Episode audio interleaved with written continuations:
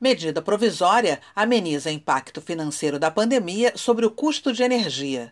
O governo federal editou a medida provisória 998, que poderá reduzir o custo para os consumidores finais pelos próximos anos. O texto atende a pleitos da Firjan durante a pandemia. Além disso, a MP abre caminho para a estruturação financeira e a retomada da construção da usina nuclear Angra 3, pleito da Firjan desde 2018. Acesse o link neste boletim e leia mais no site da Firjan.